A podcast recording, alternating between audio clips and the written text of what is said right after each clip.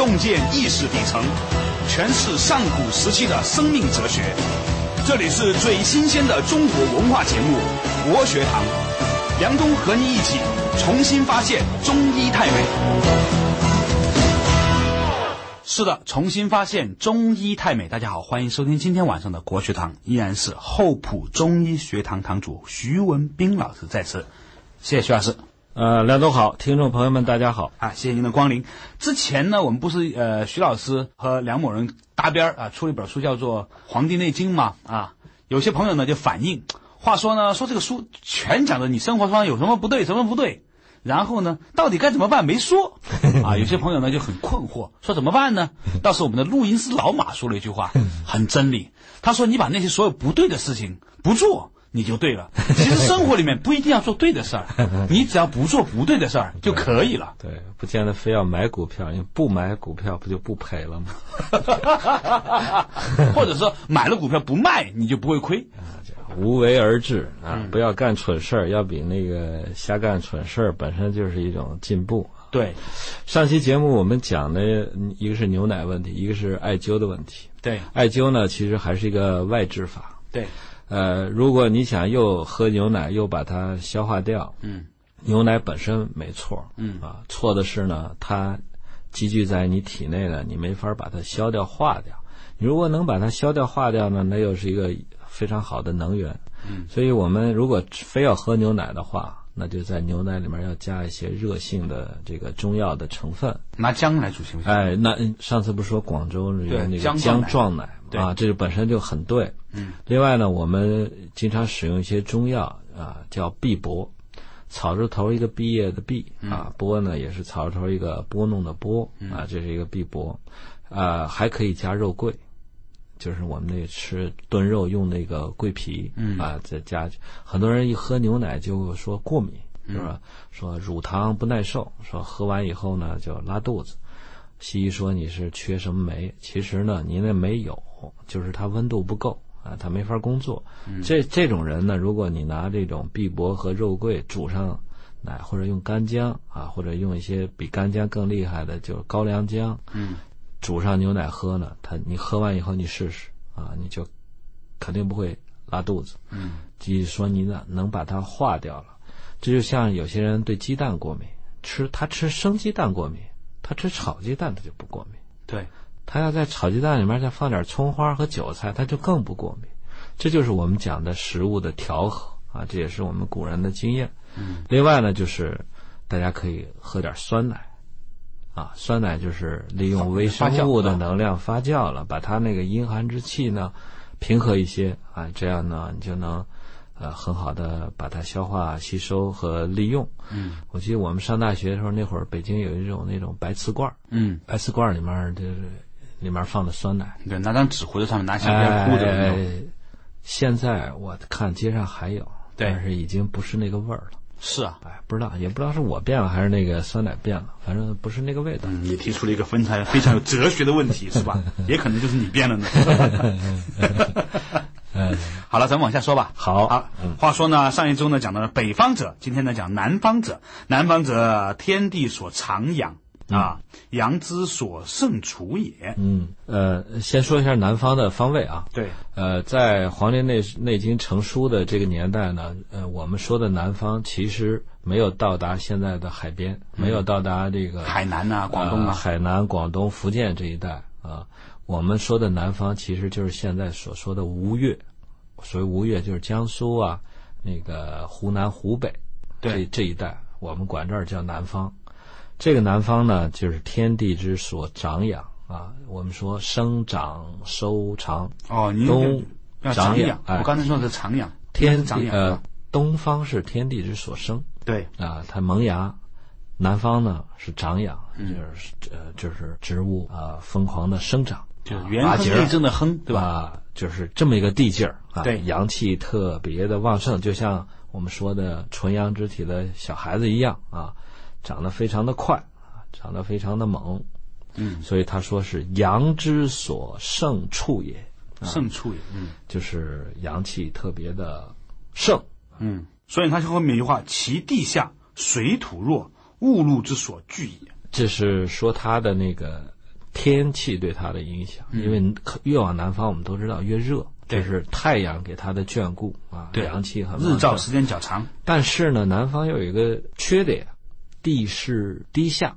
对，我们现在说这个南方呢，都是长江冲积形成的这个平原。对，这些地方呢，地势比较低啊，地势比较低呢，就会出现一个什么问题呢？就是说湿气比较重。我们越说越往高越爽啊，但是呢，越往下呢，就有容易出现湿气。另外一个特点呢，它是水土弱，水土热的对应就是什么？水土刚强。我们在说水土刚强是什么？是西方，西方嘛，就是说水碱性大。而到了南方呢，这个水呢比较软，水软的特点呢是什么呀？洗衣服干净。嗯，水土刚强的那个含的矿物质多的那些水呢，就洗衣服不干净，或者说你用肥皂、洗衣粉消耗的量就大。而这个软水洗衣服呢，就特别干净。另外，这个软水呢，对人的那个滋养也比较好。水软了以后呢，人的这些肌肤就显得什么水嫩、光滑。所以你看，这个江南的美女都是比较水灵。嗯啊，这个我我自己的体会就是，我们山西的水土，呃，地势比较高，水水土也比较硬。相对于华北来讲，我们那儿也属于西方嘛。可我们到了北京以后，好多就是在北京喝这个北京的这个水，就是现在说自来水，水比较软，啊，人的这种气色、肤色呢都随之在变。可是呢，从北方就是从北京到了江南以后，我发现那儿的水就是更软、更弱啊，所以叫做水土弱，水土弱，其地下。然后他有句话叫“物露之所聚”，为什么会物露所聚？湿气大啊！你看云。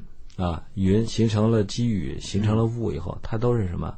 往下，往下飘。嗯，包括你看，在舞台上做那个干冰，对，干冰打起来雾，它绝对不会往上飘，它就是往下走。所以这些地方的不好的地方在哪儿？就是阳光把这儿南方都是多水、多沼泽、多湖泊嘛。对，阳光把这些水变成水蒸气蒸腾起来，嗯，变成了云雾。但是这些云雾呢，不会再往上飘了，它又。变成的这种，就是笼罩在这些土地或者是城市的上空，所以南方湿啊，最难过的梅雨季节，嗯，是吧？我最喜欢南方的饮食，也喜欢南方保存下来中国传统的文化，但我最受不了的是南方那个湿气，洗衣服挂出去不干，然后呢，到梅雨季节，那箱里面的东西都长霉，嗯。而且身上吧，你在北方啊，咱们出点汗，哎，一会儿干了，爽了；在那儿就出点汗，就就跟湿哒哒的，就是粘在身上一样。所以它是玫瑰啊，雾露之所聚。雾露之所这种雾露呢，就是我们说风寒暑湿燥火的那个湿。所以这些地方呢，出现这种天时和这种地利呢，就容易出现一个。呃，它相关的这些疾病。另外，我就说呢，就是南方它的水啊，就是湖泊比较多。嗯，在南方打井不用打很深，对，就是挖个坑就能冒水。我就那年九八年不是发洪水嘛，抢修大坝出现管涌，我看这个管涌，我就想起这个南方的水，就是那儿奔流着河，然后呢出现一个漏管，从这儿就哭一下冒出一个小喷泉。这种水的特点是什么？它那种自洁的能力就差，你想我们打一个深深水井打出来的水，你想这些水都经过那么岩石啊、沙砾啊、土层啊，慢慢的渗，慢慢的过滤，最后就打出来是清水。对这些地方的水呢，就没有经过很好的过滤，所以这种什么微生物啊、其他乱七八糟的东西，所以这种水呢就容易喝这种水容易出问题。所以你喝这种水一定要什么？除了澄清以后，还得必须烧开，哦，不烧开直接喝这个生水就容易闹病。很多北方人到了南方，水土不服，上吐下泻，主要是喝生水，喝生水喝的。曹操八十万大军啊，攻打这个东吴，最后说是火烧赤壁，其实呢，就是北方人到了南方以后，就是不服水土以后，瘟疫流行。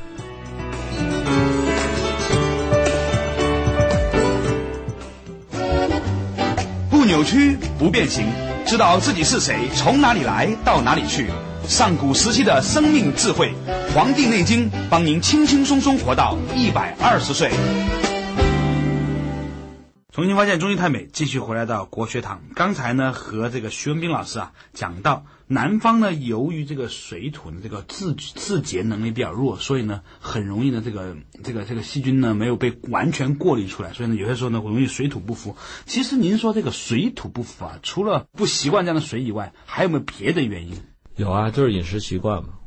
南方你煮南方天气热，他吃的这个粮食呢，就性质就偏凉。我们上次讲了，就是北方吃小米、吃黍子、吃吃小麦，都偏热。对。到南方呢，主要就是吃的是什么？吃大米。所以南方人的那种造成那种火热之性呢，吃大米正好是一个平衡。而且大米叫水稻嘛。有一种说法说，这个很多南方人有这个脚气病，就是跟这个吃吃这个有关。它怎么回事呢？湿气啊，有湿浊有个特点，它是卑鄙下流。嗯，湿气就跟那雾露一样，它导致人发病的出现那种病损的部位呢，都偏下。一个是脚上，一个是在就是阴部、会阴部，男性的阴囊周围会出现这种溃烂湿疹。哇！我记得是呃解放战争的时候嘛，解放战争咱们也是渡江战役。渡江战役很多士兵也都是从南方过去的，呃，从北方过来的。嗯，从北方过来以后，也出现一个什么问题，就是水土不服。当时出现一个病，就叫烂裆。烂裆其实就是我们现在说的这阴囊湿疹。也就是说，北方人突然到了这种潮湿的地方，他身体里面吸收了很多这种从饮食啊、从空气中吸收了很多的湿浊，他怎么排？又排不出去的话，就聚聚在呢。湿性往下走，湿性下流，一个是烂脚，一个就是烂裆。烂裆以后，当时怎么治啊？一个是呃改变饮食，在饮食里面加加东西，加一些糙一点化湿的啊，对，干燥的东西。另外一个就是用中草药外服，啊，用它就化湿利湿解毒。还有一个办法就是最土的办法，晒裆，直接拿汗。找个没有阴天下雨的日子啊，太阳出来了，咱们两腿八字形对着太阳，一一排战士们躺那儿晒裆啊，这就是去湿气的，就是唯一的一个办法。实在不行就坐在暖气片上，暖气片上那水暖还不行，这就是造成疾病的一个特点。那么你怎么去抵御或者化解它这个湿气呢？对你观察一下当地人的这种饮食习惯，嗯。所以后面就说了，对，所以呢，其名嗜酸而食腐，哎，喜欢吃酸的，喜欢吃腐烂的东西。这个我们以前说到这个腐啊，腐它这个就是你消化不了以后，借助外界微生物啊，把它那个分解一下，你再吃。嗯，这个肉肉腐呢，就是我们在南方经常能看到这种腊肉，对。啊，四川的腊肉，金华的火腿，这都是腐。这意思是说，你吃就好像我们说吃喝奶一样，你喝纯奶容易造成胀寒，你喝酸奶，它就不容易那么大的寒气。你在南方这种地势低下啊，这种湿浊弥散的地方，你再吃上肉，肉这种东西都是什么蛋白质含量非常高的东西，需要你那个去消它化它，消化万一不好，那就变成什么痰湿。啊，我们经常说鱼生活，肉生痰嘛。嗯，这种痰湿加上外湿，那不就是整个就是里应外合嘛。在这种地方，你要吃生肉，就不如吃这种腊肉或者是腌肉啊，火腿肉。吃酸呢，呃，这儿呢，我我自己观察呢，就是稍微有点不同的见解。我看到的在湖南、湖北，包括啊云贵这些偏南的地方，人们吃辣是最厉害的。包括四川，对，是吧？吃辣的最大一个特点就是驱寒祛湿啊，去湿气的作用呢，甚至要超过它那个御寒的作用。对，四川人是不怕辣，对，还是湖南人是辣不怕？嗯，反正这那那些地方为什么吃那么多辣的东西？你一吃辣的东西，这个湿气就去掉。对，啊，这跟那个在印度那么热的地方，人们吃那么重的咖喱是一样的。它除了热，它还有个湿，开窍嘛，是吧？啊，就是让你让你吃进去那些东西能能出去。这个你想在印度，它是呃印度洋那些潮湿的，呃受大西洋暖流影响。啊，是大西洋暖流，潮湿空气吹到印度，一下被喜马拉雅山挡住，对，所以那种湿气就在那儿弥散。你到那儿你就是不理解，你说为什么要吃这么热性的东西？对不起，你忘了它还有个湿呢。嗯所以这些地方吃酸呢，我的呃感觉呢就是酸腐，酸腐就是酸也是把这些东西发酵啊，发酵以后吃也容易减轻你的胃肠的负担啊，把这些湿气给它化掉。所以他说嘛，叫其民嗜酸而食腐，故其民皆治理而次色。什么叫治理呢？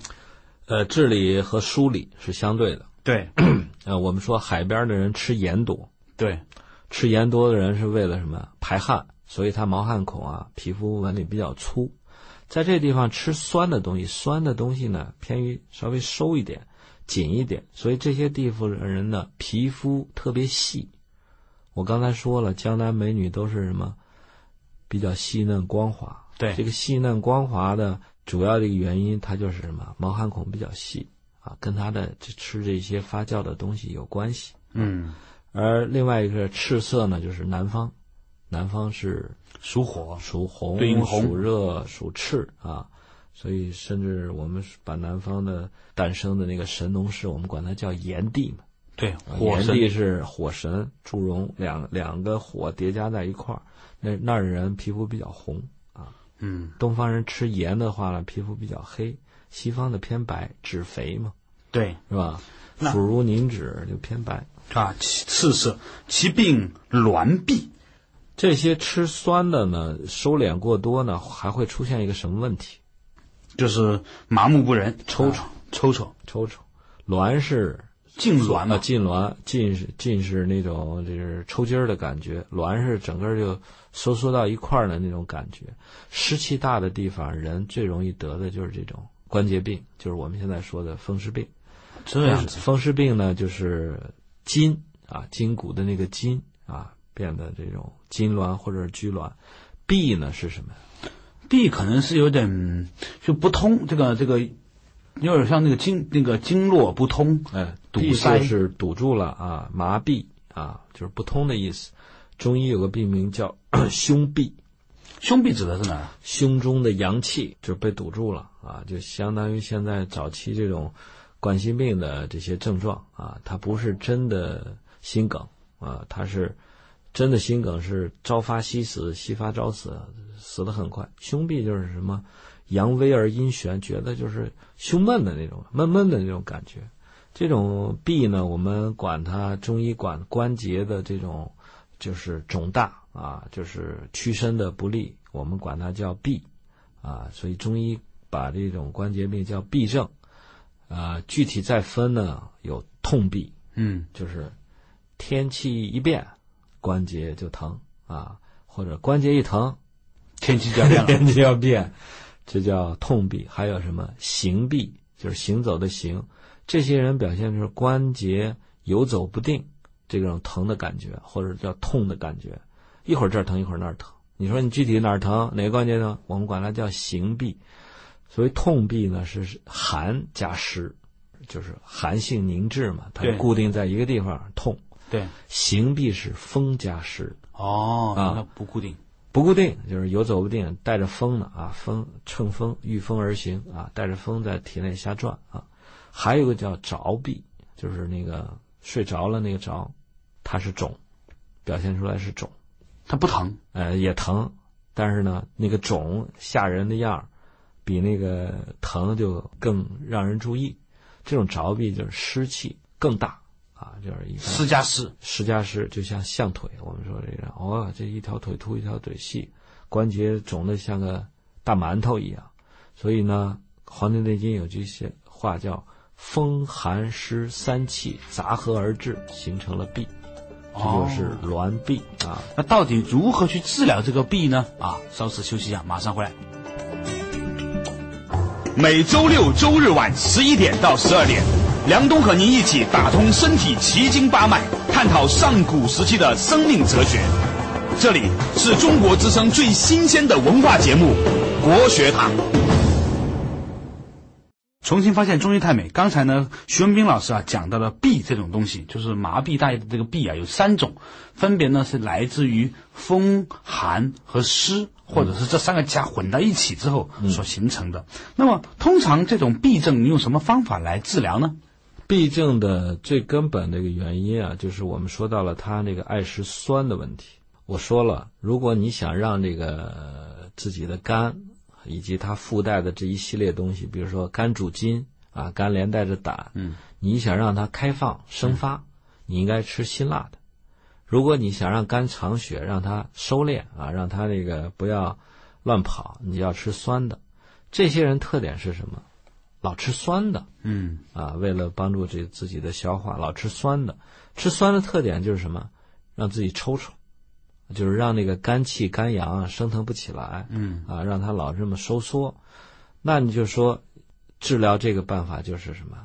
你疏肝利胆。哎，疏肝就是让他吃那些心散的、发散的东西。所以治疗，如果说给他们用药的话，我们就说用哪些药湖南人、湖北人或者贵州人都吃这个吃辣，哎，吃辣就是他们针对他们吃那个酸，取到了一种平衡。嗯。就像我们平常说吃吃蒜的时候觉得烧心，怎么办？嗯，吃辣吧蒜嘛，对，拿醋一泡，对。吧，那个喝酸辣汤的时候撒撒胡椒粉，哎，闹点醋，这就是一个辛和酸的平衡。这些人呢，从饮食上我们建议就是吃吃辣点辣的啊，把那个湿气给散一散。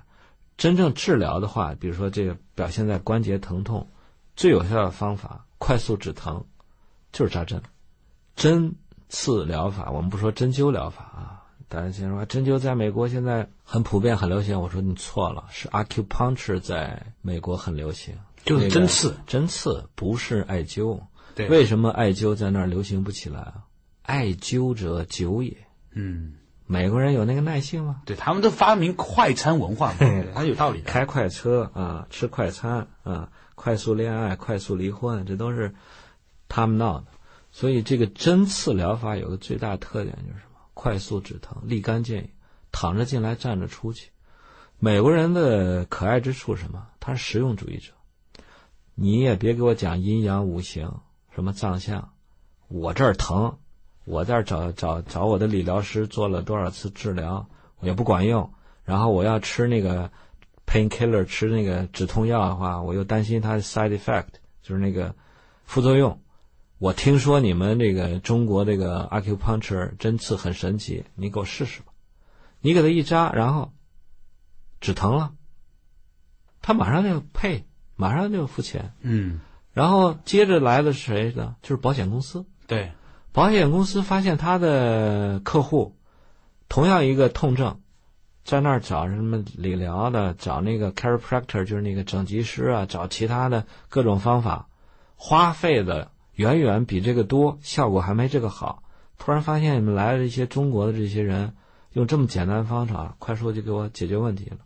所以这些保险公司跟着就来接受保险，就是你要去找那些有 license 有那个执照的针灸师治疗的话，我给你 cover 配。这你不说是你不能说是他热爱我们中国传统文化，热爱中医，他完全从商业操作的模式上就发现这个针刺的神奇。所以你看这种挛臂啊，抽抽了啊，抽筋儿了，还有这种关节的疼痛，甚至再引申到这种臂，就是我刚才说那种胸臂啊，其他的这种经脉气血不通的这些病，都针刺效果非常好。那通常针刺是刺相关的穴呃呃，比如说痛的或者痹的那个地方的穴位呢，还是旁边的某些经络上的穴位呢？这要说的话就大了。中医有个特点就是什么？按经络辨证。嗯，你比如说你疼在这个痛点，呃，比如说我们打网球肘，对打网球的人容易得网球肘。那他这个痛点，我们一般都是什么？那个痛的地方是拒绝你触碰的，更不可能你在他那儿给扎针啊。嗯是吧？但是我们发现他痛的地方是是这个尺泽，嗯或者是在曲泽这个部位。但是我们有经络辩证啊，一看这个疼点在尺泽，那是他手太阴肺循行所过，那我们就在它的远端，比如说在这个少商，或者在鱼际，甚至在太渊，或者往往上走，在这个中府云门，呃，这个夹车这个部分给它取穴。扎的地点是不一样，但是我们知道有经络理论，它气是连着的，所以这种叫远端取穴，就是我不往你疼的地方扎。嗯，但是一定是在这根经络上。哎，但是还有呢，中医叫什么？左病刺右，右病刺左，我们叫谬刺。嗯，什么意思呢？就是你表现在你的左边的左边左左膝盖疼对啊，但是你左膝盖又不让我碰。对，我在这个膝盖的上下，比如说这个附近啊，你让碰的地方，比如说上面梁丘血海，下面这个足三里阴陵泉，我给你扎针了。但是我还可以取什么呢？远端取穴，我取对侧右胳膊肘这儿，差不多的位置。跟你对应的那些位置。哦，比如说我这个对应的这个是这个左边的这个膝眼，就是这个胃经的这个地方疼，那我对应的就在左胳膊这儿。膝眼是阳明经，右胳膊，呃，就是那个肚鼻吧？对，肚鼻是阳明经。那我就胳膊疼，这是一种情况。跟它相对的是什么？肠子流出来了，还在那儿冲风呢。对，不知道疼，为什么？他心神不在嘛，是吧？心神不在那儿。一个是什么？心神受到了创伤，还没有愈合，胳膊没了，但是那个痛苦还在。嗯，好多人受了那种感情创伤或者肉体损害，持续十几年、数十年，阴影不散。为什么？也就是说，当时刺激他留下那种气，伤到他那个神还在。可是我们说，哎，肉体没有损伤啊，是吧？一看你们这就跟那个法官鉴定家庭暴力一样，哎，你这皮肉没有损伤，你怎么不想想那种语言暴力、冷暴力啊？嗯，感情那种伤害，那是无形的一种存在。嗯，但是中医能够解决这个问题。我经常跟我的病人说：“我说你挨了别人一嘴巴，嗯，如果你一天想他十遍，嗯，你那就挨了十嘴巴。你相当于挨了十嘴巴，对不对？所以佛经里面说要放下嘛，放下是你的意，你想放下，但是你怎么放下它？怎么放下呢？那你就应该把他那股劲儿，或者那股气儿，嗯，给他引出来，对给它卸掉。中医老讲补泻嘛。对，它既然这种能量，比如说我们想象啊，一股无形的能量冲进了我的内心，脸颊啊，脸颊然后到内心啊，然后到了我的内心，那么我们说你从哪里来，还从哪里去嘛，嗯是吧？我们分析一下它那个受力的时间、地点、场合，嗯然后分析它受力的这种部位。嗯，中医的心是有它对应的躯体和经络的。哦，这样子，中医的可贵就在这儿，就是说能把无形虚妄的东西落实在实处。你说我伤心了，那我检查你心相关的经络和穴位没有反应，那我就怀疑你的诉说是不是真实的。啊，你说我一天挺高兴，昨天我还看几个抑郁症的病人，其中有两个就说没事，我挺高兴，活挺开心的。你看我是不是活挺开心？我说你开心不开心是你说，据我的诊断，我告诉你，你抑郁的很，你很抑郁，你活得很不开心，哗的就哭了吧？我估计，哗一下眼泪下来了，包括在我给他点穴时候，止不住那眼泪就流下来。我说别装了，戴一个面具活着多累。嗯是吧？这就是说我当我检查到你跟你的心对应的经络和穴位有问题的时候，你说你不抑郁，我都不信。嗯但我给他治疗最后说，我说你好了，你不用来了。他说我真好了吗？我说你真好了。我为什么这么说？这就是印象，嗯印你心的那些肉体和经络，它没问题了。嗯那剩下的就是你慢慢调。但是我还会不会再犯？我说你除非再伤心，伤一次大心，人要得个抑郁症也不容易的。就跟做花花公子不容易是一样的，是吧？对啊，你受一次刺激，一天想十遍是吧？反复加深那个刺激，你才能得那个病。这就是我们说的治治疗这个痛症，中医能够用针影响到的气，然后让气达到都最隐秘的，我们都无法想象的一个部位，就触及到人的心神。你再细分，或者触及到他的魂，或者触及到他的魄，最后能够消除人内心难以言表，肉身上没有任何问题，貌似没有任何问题，但是心里活得很痛苦。嗯，中医能够帮他解决。所以呢，就刚才您简简单单跟大家分享了一下这个精气神这个这个问题啊。所以有的时候调调病啊，可以是互相影响的。先调神也可以，先调先调身体也行。我有一个口号嘛，嗯现在慢慢也在影响。我说，心病先治身，嗯身病啊嗯要调心。就说来一个人主诉是生理问题，啊，我胃溃疡，我高血压，我糖尿病，这些人你一定要考虑到，让他得这种病背后的那个心理问题，现在把心理问题解决了。先要调心，嗯，甚至要改变他的价值观、对生活方式对，啊。很多人这这这这就是在追名逐利，认为自己命没那个值钱，你不把这个调过来，你给他治好，他还会得。嗯所以我说，呃，现在西西医也认为，现代医学也认为，胃溃疡是什么？情志病。呃身心疾病对啊，说是高压力什么得得出来的，这是我说生病要调心。另外呢，心病要治身，它表现出来的是我抑郁、我焦虑啊，我幽闭症啊。什么叫幽闭症？我到了一个黑乎乎的屋子里或者电梯里，我就要恐惧的要死，我就要跳，我就要叫，我就要逃。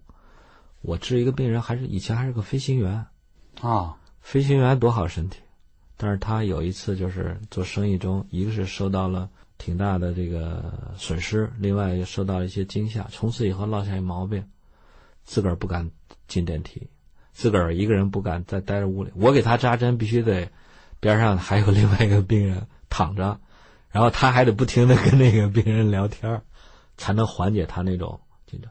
那这种病没招没落的，让人觉得你这神经病啊你。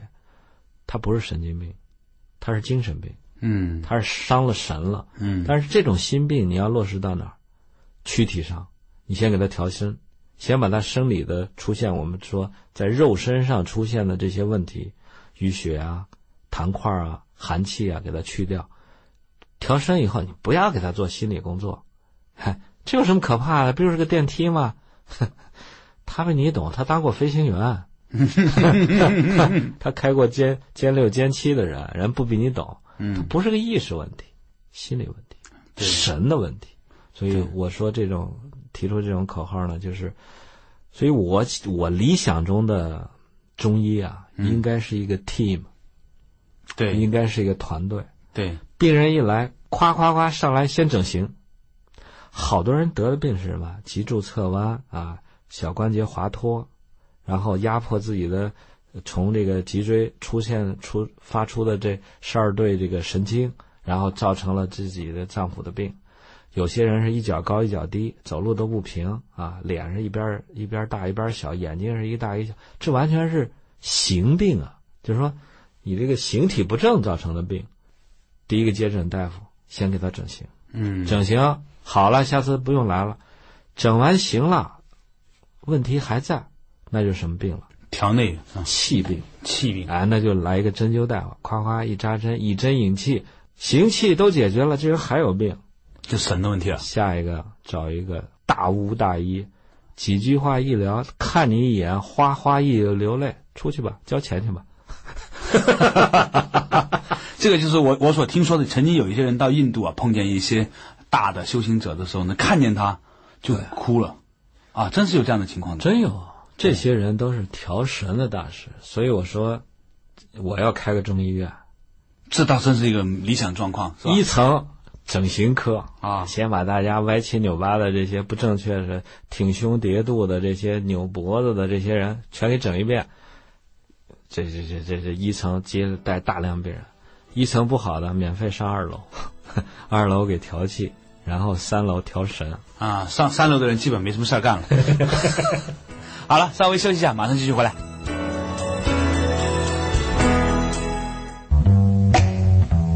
您现在收听的是中央人民广播电台中国之声最新鲜的文化节目《国学堂》，辅佐中国文化发扬光大。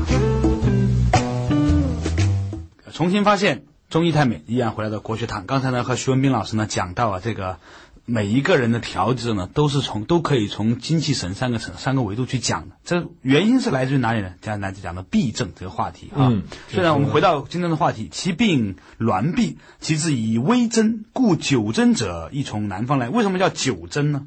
呃，最早就是说针针刺的发明呢，对 我们讲艾灸要比针刺要早。嗯相传这个艾灸呢，这个我们说代表这种母爱的这种治疗方法是女娲发明的。再往下走呢，这种父爱呢就比较严厉一些，就给你扎针儿。相传伏羲制九针，哦，伏羲制造了九种不同规制的这个针具，啊，有大有小，有粗有细，也有三棱的，最大那个就跟个小刀子一样，九种不同形制的。嗯适用于不同的病症。你看他刚才说治疗这种挛臂，他质疑微针。啊，微针嘛，什么叫微针？就是那种细的小小微针也叫盲针，就是像麦芒一样细的那个针。嗯这种针它显然不是在调形。你比如说，我们说那个九针里面有个叫小针刀的，嗯它比如说给你割断一下那种粘连啊，嗯。或者是挑开一些东西，干脆就切开排脓啊，他是在调形，当然也同时也在泄气嘛。嗯嗯。这个微针，你说他是在给你放血，嗯。他是在给你干嘛？他显然不是，他调的不是有形的东西，他引的是什么？嗯，引气啊，无形的气啊嗯，所以他说治应该是治一微针，而这种九针的发明呢，相传也是从南方过来的，就是说这种针刺的，我们说扁食的老家在东边啊，这个针刺的老家呢，应该是从南方来的。就是呃湖南湖北那一带了。，对，就是我们说的这个为楚有才，呃就是古代的吴越楚嗯这一代呃发明过来。但是我们就是想，如果是，呃，即便我们在北方，你碰到了类似的病，你同样也可以用微针啊，啊，以针引气。说到这个以针引气呢，就是我们小时候，呃，不是小时候，就我们上大学毕业实习嘛，也到针灸科。我们是中医系，中医系是学制六年。嗯但是我们六年给的学学位还是学士啊，嗯医学学士。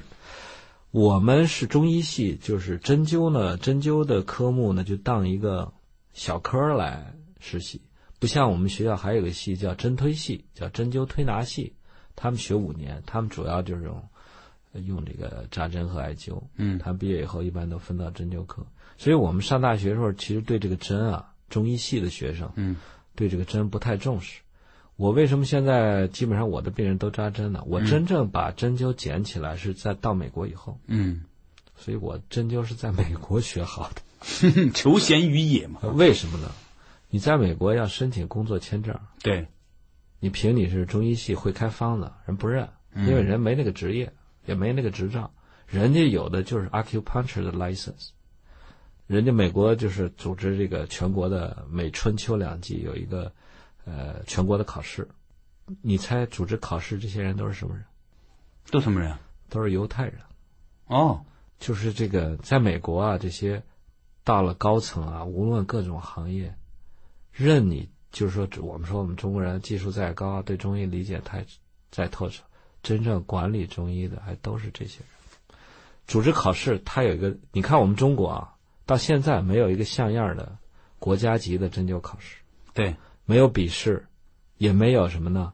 你看他这个考试分三门，一个是什么？第一个，你先要拿到这个针灸的这种卫生的，通过这个卫生的考试，嗯也就是说卫生消毒的考试，这完全是西医的，就是让你怎么摆放你的针具，怎么消毒，怎么灭菌。